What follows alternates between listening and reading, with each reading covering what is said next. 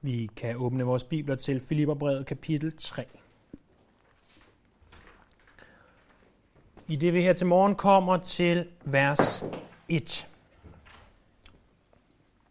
Filipperbrevet kapitel 3, vers 1-3 står der. I øvrigt, mine brødre, glæd jer i Herren. At skrive det samme til jer igen og igen gør mig ikke træt, men slår det fast for jer. Vogt jer for hunden, Vogt jer for de slette arbejdere. Vogt jer for de skamskårne. Det er os, der er de omskårne, og som tjener ved Guds ånd og har vores stolthed i Kristus Jesus, i stedet for at stole på noget ydre. I det vi fortsætter vores gennemgang af Filipperbrevet, der så vi i kapitel 1, at Jesus, han er vores liv, når han er vores alt. For det overskyggende tema for Filipperbrevet, det er, at Jesus han er, eller skal være vores alt. Og i kapitel 1, der var han vores liv. Og i kapitel 2, der var han vores eksempel. Og her i kapitel 3, der er han vores mål. Det handler om Jesus. Ikke mere, ikke mindre og ikke andet. Kun ham. Som indledning til, at Jesus er vores mål. At han er målet for vores liv. Så ser vi i de her tre første vers øh, tre ting om den kristne. Først defineres det, øh, hvem eller hvad den kristne er. Øh, fordi igen og igen slås det fast i skriften, at der er forskel på den kristne og på den, der ikke tilhører Jesus. Og igen og igen bliver det defineret for os fra forskellige synsvinkler, på forskellige måder, hvem der er en kristen og hvem der ikke er. Jeg tror ikke, du kan tage en enkelt af de her øh, opsummeringer, som vi ser det for eksempel i de her vers eller andre steder i Bibelen, og sige, det er det. Du er nødt til at tage dem alle sammen og holde sammen. Men i dag, der ser vi i hvert fald tre ting, der vidner om, hvem der er kristen. For det første ser vi, at den kristne glæder sig i Herren. Det er der i vers 1. I øvrigt, mine brødre, glæd jer i Herren. Øh, vi ser først, hvem det er, der kan glæde sig. Der står, det er mine brødre. Den her glæde, som omtales, det er noget, som er forbeholdt den kristne. Som her omtales som brødre, og vi kunne sagtens tilføje ordet søstre, uden at gå ud over, hvad teksten ønsker at fortælle os. Den glæde, der omtales, er noget, som er forbeholdt den kristne. Det er den person, der holder sit blik, der fester sit blik på Jesus, og har forstået, at sand glæde ikke skal findes i denne verden, men i den næste verden. At den skal findes med Jesus, og ikke i de ting og i de personer nødvendigvis, som er her på jorden. Så hvem kan glæde sig? Det kan den kristne. Hvad er det for en glæde? Der står glæd jer. Glæde Ordet glæde kan du slå op i den danske ordbog. Og her defineres det danske ord for glæde som en følelse af tilfredshed eller lykke. Man kan også tage det, det græske ord og slå op, ikke i en dansk ordbog, men i en græsk ordbog. Og her står der, at definitionen af det græske ord er en tilstand af glæde eller velbehag. Hvis vi skal gå et spadestik dybere og se lidt mere på, hvad kunne en definition af ordet glæde være, så kunne det også defineres som en overnaturlig tilfredsstillelse i Gud. En overnaturlig tilfredsstillelse i Gud. At du føler den her tilfredsstillelse ved det, som han er i dit liv. Det kunne også defineres sådan her, at en kristen glæde er den gode følelse i sjælen, der kommer fra Helligånden, i det han får os til at se Kristi skønhed i ordet og i verden, altså i skabningen. Så der er på en gang tale om en følelse i os, men det er ikke en følelse, som vi selv oparbejder. Det er en følelse, som kommer fra Helligåndens værk i os. En følelse af, at uanset bølgerne omkring os, uanset om vi går igennem dødsskyggens dal, så er han med os. Uanset om det er fest og farver, uanset om det er solskin, så er han der. Som vi sang for lidt siden fra salme 139. Uanset om jeg laver mit leje, om jeg laver en seng i dødsriget, så vil han være der. At intet kan fjerne mig for Guds kærlighed, som er i Kristus Jesus. Intet kan adskille os. Han er der, og for det kan vi glædes. Vi bliver også nødt til at understrege, at glæde, Bibels glæde, er noget ganske andet end lykke.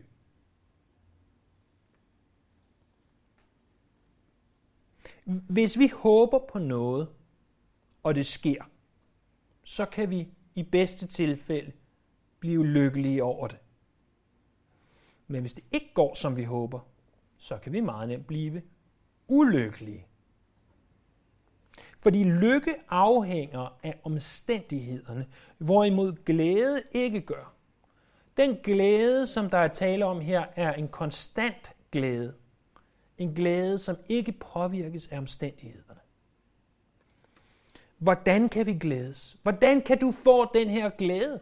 Således ikke, at du altid nødvendigvis er øh, overlykkelig boblende. Det er ikke nødvendigvis det, vi taler om, men at du altid har en indre ro.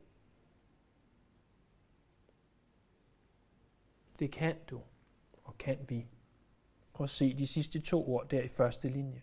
Glæd jer, ikke i jeres ting, ikke i jeres bankbog, ikke i de ting, som er i verden, men glæd jer i Herren. I Johannes evangeliet, der siger Jesus den sidste aften, inden han bliver korsfæstet i kapitel 15, vers 11, Sådan har jeg talt til jer, for at min glæde kan være i jer, og jeres glæde blive fuldkommen. Det Jesus siger til disciplene den sidste aften, det er for, at hans glæde kan være i dem, og for at glæden kan være fuldkommen. Øh, hvis vi træder et skridt tilbage og husker, hvad Johannes kapitel 15 handler om. Det er det kapitel, hvor at, at Jesus han siger, bliv i vintræet, så vi bærer frugt. Eller bliv i mig, i det I er tilknyttet til mig, så vi bærer frugt. I det, at I hænger på mig, så vil den glæde komme. Ikke noget, du kan oparbejde selv. Ikke noget, at du kan købe dig til. Men noget, der kommer ved dit personlige, tætte, nære forhold med Jesus. Ved at din identitet er i ham. Ikke i dit job. Ikke i din familie. Uanset hvor dejligt dit job er, hvor spændende det er, ikke uanset hvor fantastisk din familie er, så er din identitet først og fremmest i Jesus.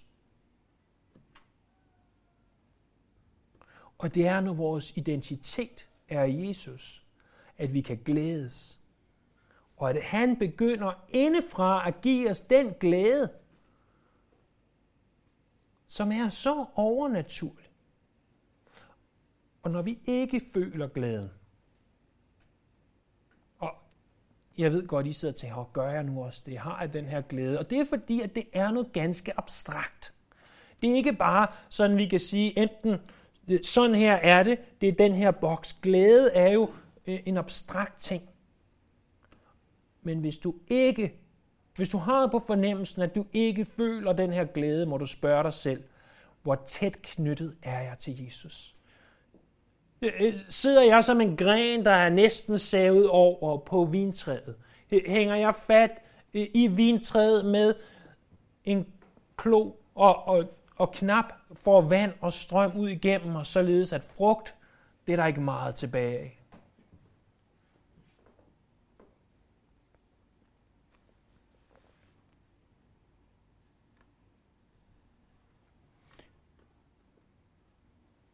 Hvis du øh,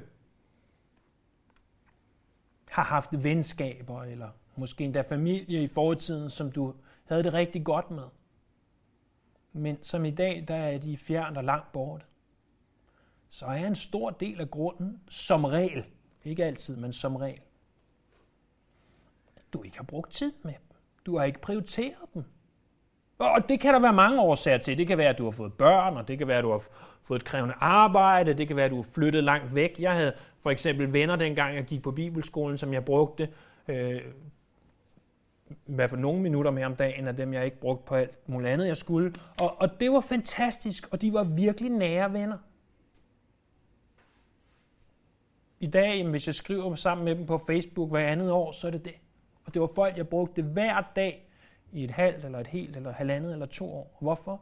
Fordi at nu er jeg distanceret fra dem med, øh, jeg ved ikke hvor mange kilometer, 10.000 kilometer, eller hvad der er, mange kilometer langt væk. Og det er ikke så, man bare kan sige, skal vi tage ned og spise noget mad sammen, eller skal vi gøre det her sammen? Og det kræver en indsats. Og det kræver det også at blive i Jesus. Det kræver, at du bruger tid sammen med ham. Hvis vi ikke bruger tid, hvis vi ikke investerer i det forhold, så er vi ikke i det nære forhold med ham, som vi kan have. Men, siger Paulus, Fordi det første, han siger, det er, at den kristne, han glæder sig, og hun glæder sig i Herren. Og for det andet, den kristne vogter sig for lovtrældom. For når jeg siger, du skal bruge tid sammen med Jesus, så må det aldrig blive lovtrældom. Hvad er lovtrældom? Det er jo ikke et ord, vi så normalt bruger på dansk. Det er, når vi tror, at ved at gøre gerninger, ved at læse i vores Bibel, ved at gå i kirke, øh, ved at gøre gode gerninger i det hele taget, at det er det i sig selv, der får os tættere på Jesus. Nej, det er det, at vi har et forhold til Jesus, og ud af det forhold springer, at vi gør de ting. Og det, ja, hver gang jeg forklarer det her, så synes jeg, det bliver så selvmodseende på en gang, og, og så svært at forstå. Men det er nok fordi, det er sådan, at det er på den ene side og på den anden side. Men det andet, Paulus siger, det er, at I skal vogte jer for lovtrældom. Den kristne vogter sig for lovtrældom. Han siger, øh, det er den anden halvdel af vers 1, at han skriver det samme til dem igen og igen. Og det gør ham ikke træt, men det slår det fast. For ham var det ikke en byrde at blive ved med at advare dem imod vranglærer. Det var faktisk ganske vigtigt at understrege, at vranglærer eller falsk lærer, det skal vi holde os fra. Den vranglærer, som var ved at snige sig ind i kirken på det her tidspunkt, var det, som man kalder judaisterne. Judaisterne, det var dem, der omtales i Apostlenes Gerninger, kapitel 15, vers 1. Her står der, at der kom nogle folk ned fra Judæa og ville belære brødrene. Hvis I ikke omskæres efter Moses skik, så kan I ikke blive frelst. Så de sagde altså, det kan godt være, at I siger, at I er kristne, men hvis I ikke er omskåret, så er I ikke gode nok kristne. Det, det er ikke godt nok. Og det er ikke sikkert, at de her judaister, de var kommet til Filippi endnu. Og det er egentlig ganske interessant, fordi alligevel, selvom de nok ikke var der, så advarer Paulus imod dem. Øh, det lærer dig og mig en ganske vigtig ting at selvom en bestemt vranglærer ikke nødvendigvis hersker i vores menighed eller i vores land, betyder det ikke, at vi ikke kan blive advaret imod den, for at se den, når den så opstår.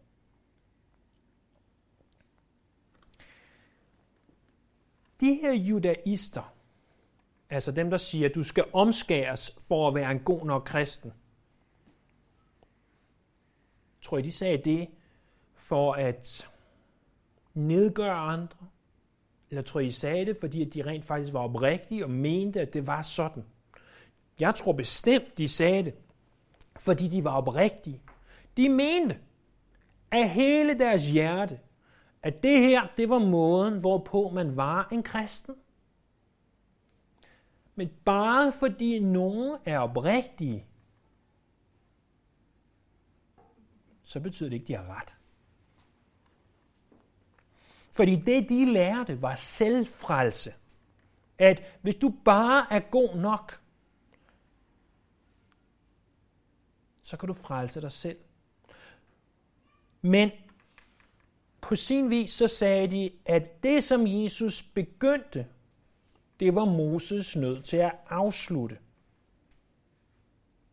Og Paulus siger der i vers 2, vogt jer, vogt jer, vogt jer. Og det ord vogte, det betyder at være rede til at lære noget, der er nødvendigt eller farligt. Altså at vi holder øje med, at vi har opmærksomhed på noget, som enten er nødvendigt at have opmærksomhed på, eller hvad det er farligt.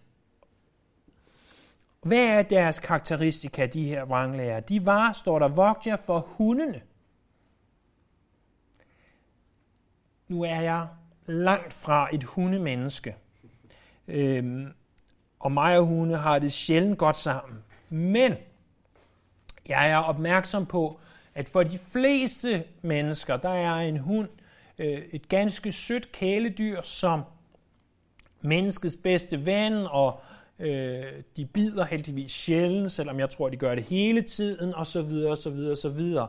Men i den gang, i mellemøstlig tankegang, der var en hund ikke noget godt. Øh, det var en ådselsæder, altså en, der spiste døde dyr.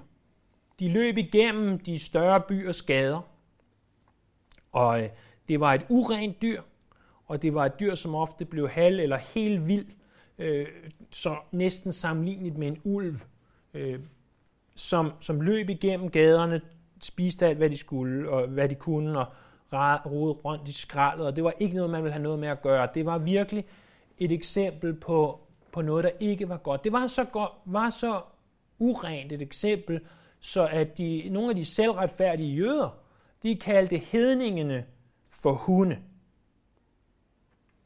Nu tager jøden Paulus og siger, de her judaister, som jo egentlig bare siger, at de vil følge Moseloven, de er selv hunde. Årsagen til, at han kalder dem for hunde, er, at deres metoder var ganske urene, ligesom hundenes. De var grådige, og de omstrejfede efter ofre, ganske som judaisterne. Man kalder dem en ting til. Han siger, vogt jer ikke bare for hundene, vogt jer for de slette arbejdere. At være en slet arbejder eller en dårlig, ond arbejder. Du kan godt arbejde, du kan godt gøre gode gerninger, såkaldte, men de er dårlige, de er onde. Fordi hvis du tager og siger, at det er Jesus plus, at du skal gøre noget for at blive frelst, så er det et dårligt arbejde. Så er det ondt.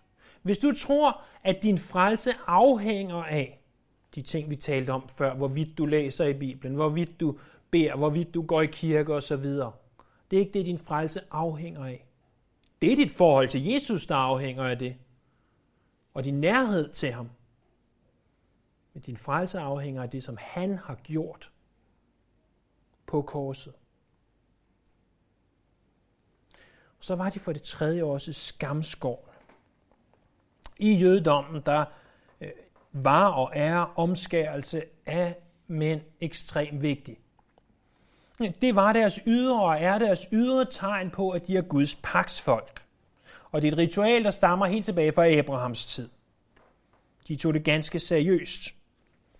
Det græske ord, der bruges for at omskære, altså omskære som i en normal omskærelse af det mandlige kønsorgan, det er det at skære rundt om noget.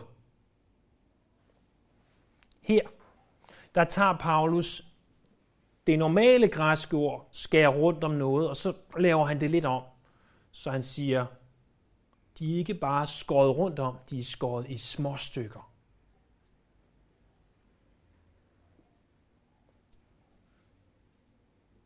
Han siger Galaterbrevet kapitel 5, vers 2, som taler ganske meget om det her. Hvis I lader jer omskære, så vil Kristus intet gavne jer.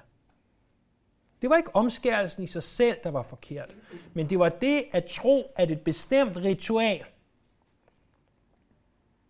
det frelste dem. At det gjorde dem til bedre kristne. Vi ser jo, at Paulus han havde lavet Timotius omskære.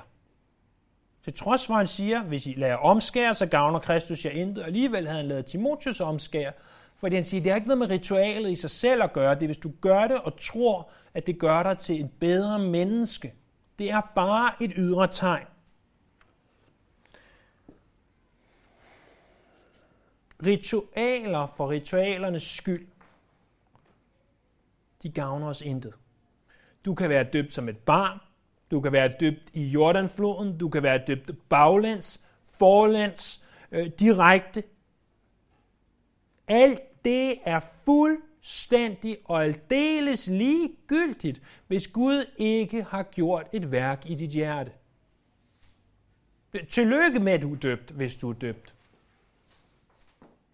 Men hvis Gud aldrig har gjort et værk i dit hjerte, så er det fuldstændig underordnet, hvordan og hvor meget og hvorfor. Og det er også det, han siger, at det kan godt være, at, at nogen har lavet sig omskære. Men hvad alverden verden betyder det, hvis du ikke er omskåret i dit hjerte?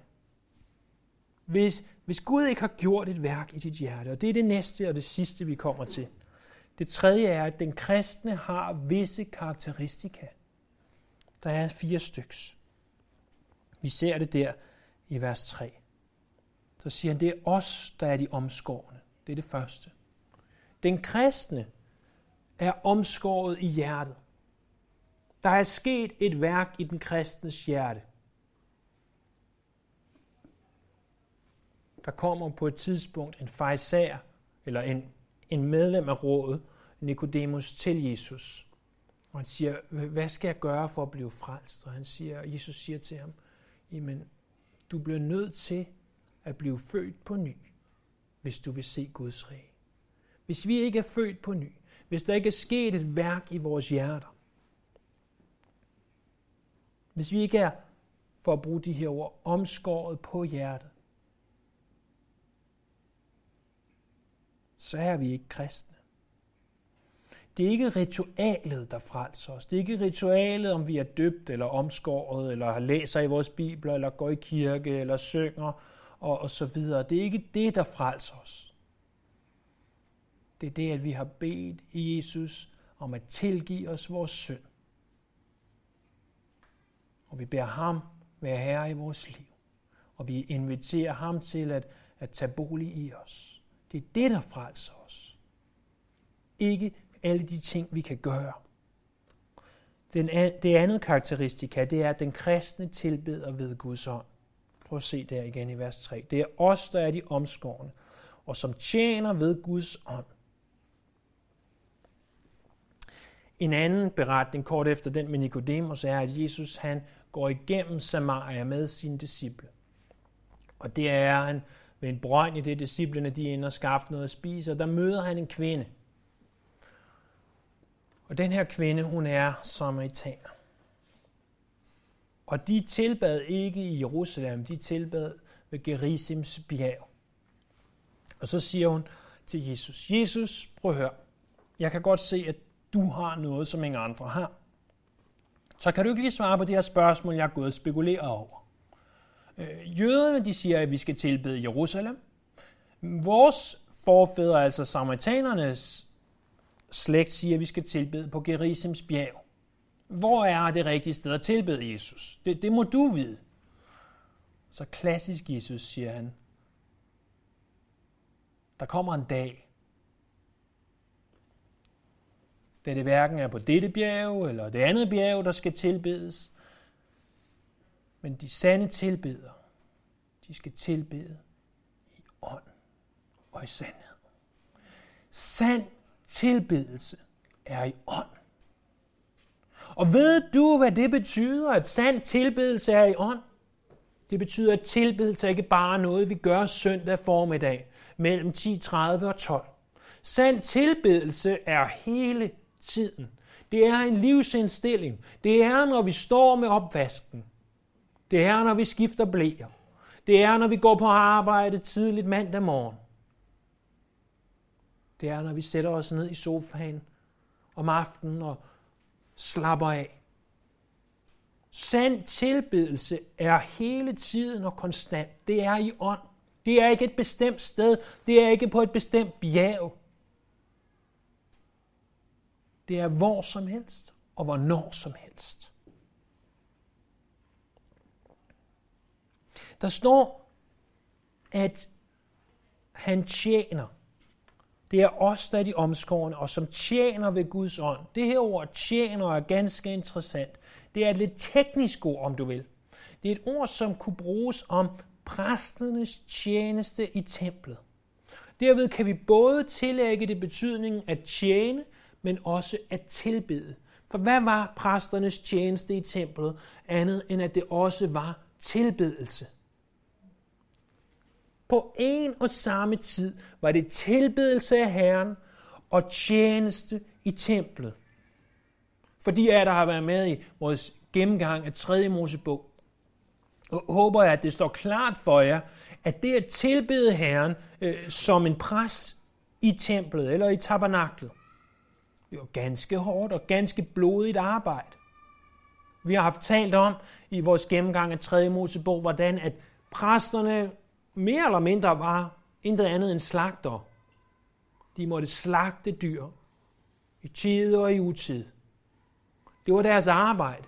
Og alligevel igennem deres arbejde, så tjente de Herren.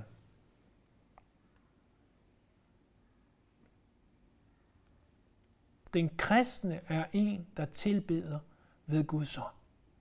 Og forstår, at Gud er ånd. Og når vi tilbeder ham, så er det underordnet, om vi er her, eller der, eller et tredje sted.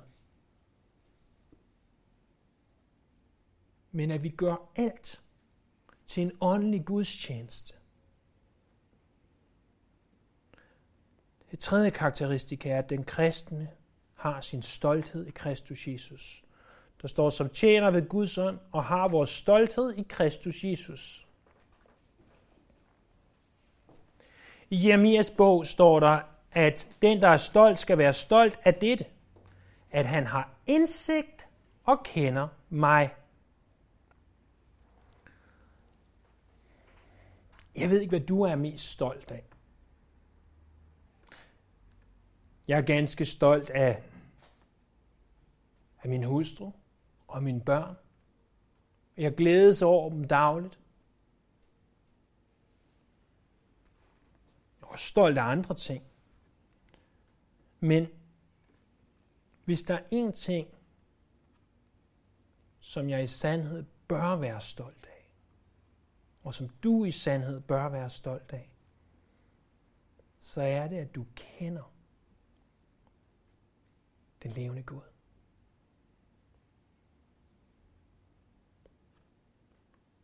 For at blive i tempel illustrationen. Tænk på den gang, hvor Israel havde et tempel. Og, og her havde vi at hvis du ikke var israelit, jamen så må du gå en vis distance. Hvis du var israelit, må du gå lidt længere.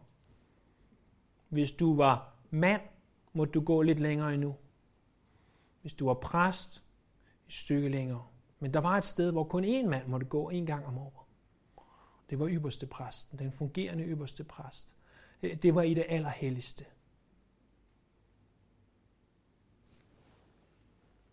Der, hvor han virkelig kunne have fællesskab med Gud. Jeg tror på en gang har det været en enorm ydmygende oplevelse at gå ind i det allerhelligste. Og, og samtidig, at bruge ordet stolthed er nok, er nok forkert, men, men lad os bare bruge ordet stolthed i, i den betydning, som er den rigtige og, og på den anden side, tænk sig et privilegium at få lov til at gå ind bag ved forhænget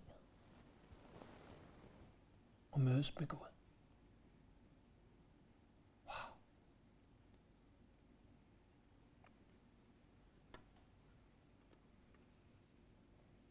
Det får du og jeg lov til at gøre hver eneste dag. Det er fuldstændig underordnet, om det er søndag eller onsdag eller fredag. Du kan til enhver tid gå ind bag ved forhænget. Den kristne er en, som forstår, hvilket privilegium han eller hun er givet i sin adgang til Herren.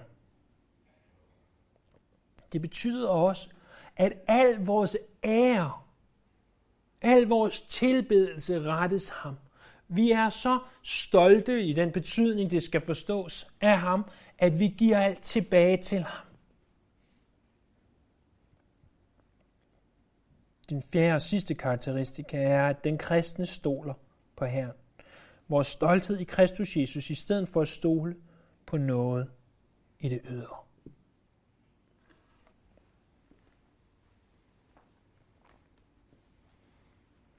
Kan I huske, da Samuel kom til Isais hus og siger, prøv at høre Isai, Herren har fortalt mig, at Israels næste konge skal findes blandt dine sønner. Og Isai har nok tænkt, hold da op. Og han begynder at hive sine sønner frem ind efter en fra den ældste og ned efter. Og Samuel siger, nej, det er ikke ham. Det kan godt være, at han er flot og høj. Det kan godt være, at han er stærk, og han har alderen til det. Men Gud ser ikke som mennesker ser. For mennesker ser på det ydre.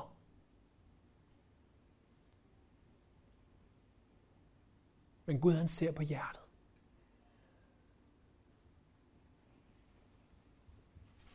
Og sidenhen kom David så, og han var Guds udvalgte, selvom at i menneskers øjne var han intet værd.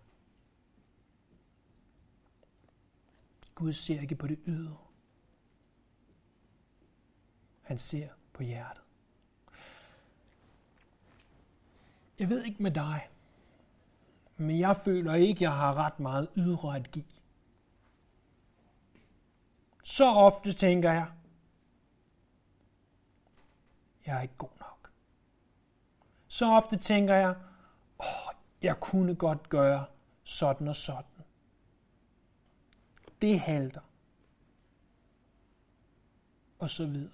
At i det ydre har jeg virkeligheden ikke voldsomt meget at give. Men jeg håber og beder til, at den Jesus, der bor i mit hjerte, at han vil gøre det alt sammen for mig. Så det kan godt være, at hvis jeg ser mig selv i spejlet, i, nu taler jeg om i det kristne spejl, ikke det spejl, vi har hjemme i gangen, men hvis jeg ser mig selv i spejlet og tænker, åh, oh, jeg er heller ikke helt god nok. Jeg får ikke læst så meget i Bibelen, som jeg egentlig gerne vil. Jeg får slet ikke bedt så meget, som jeg gerne vil. Jeg, når folk spørger mig om hjælp, så vil jeg hellere sige nej end ja. Tænk bare, at, det, at, at vi tænker sådan, betyder jo, at der er noget i vores hjerte, der siger, jeg har lyst til at gøre de her ting. I min ånd vil jeg gerne, men i mit kød, der er så meget andet, der trækker.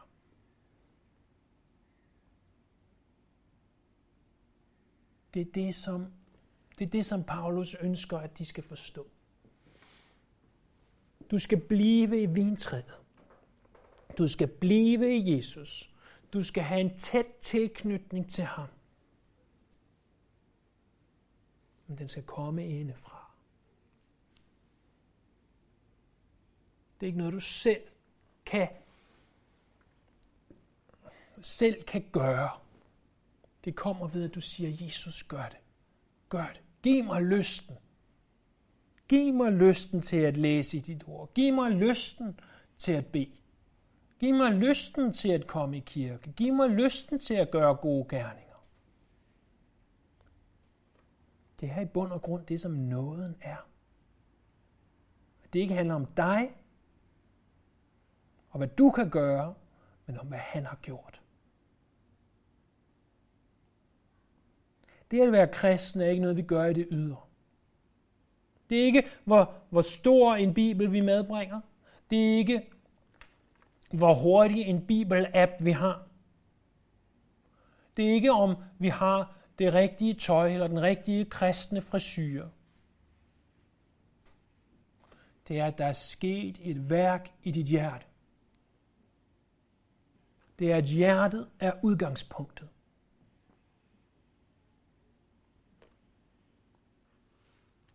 Det er, at selvom vi fejler, så er og bliver Jesus vores mål.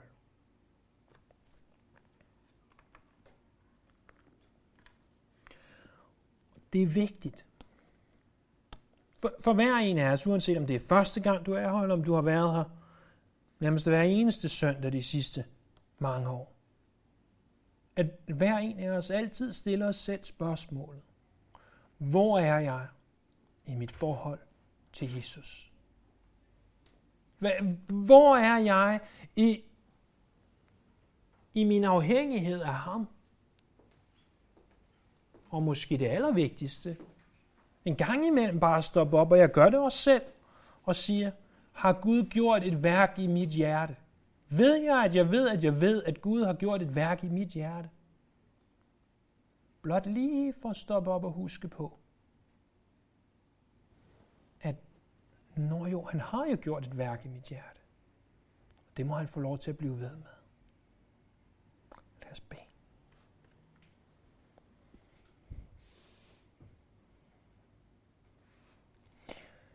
Himmelske Far, vi kommer til dig i Jesu navn.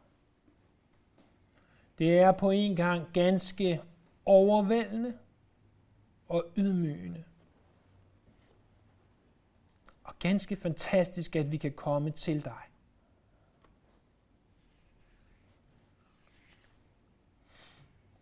Jeg beder hver især af os må rense vores hjerter. For at se, om vi er i tro. Tak, at det ikke handler om os, men om dit værk på Golgata.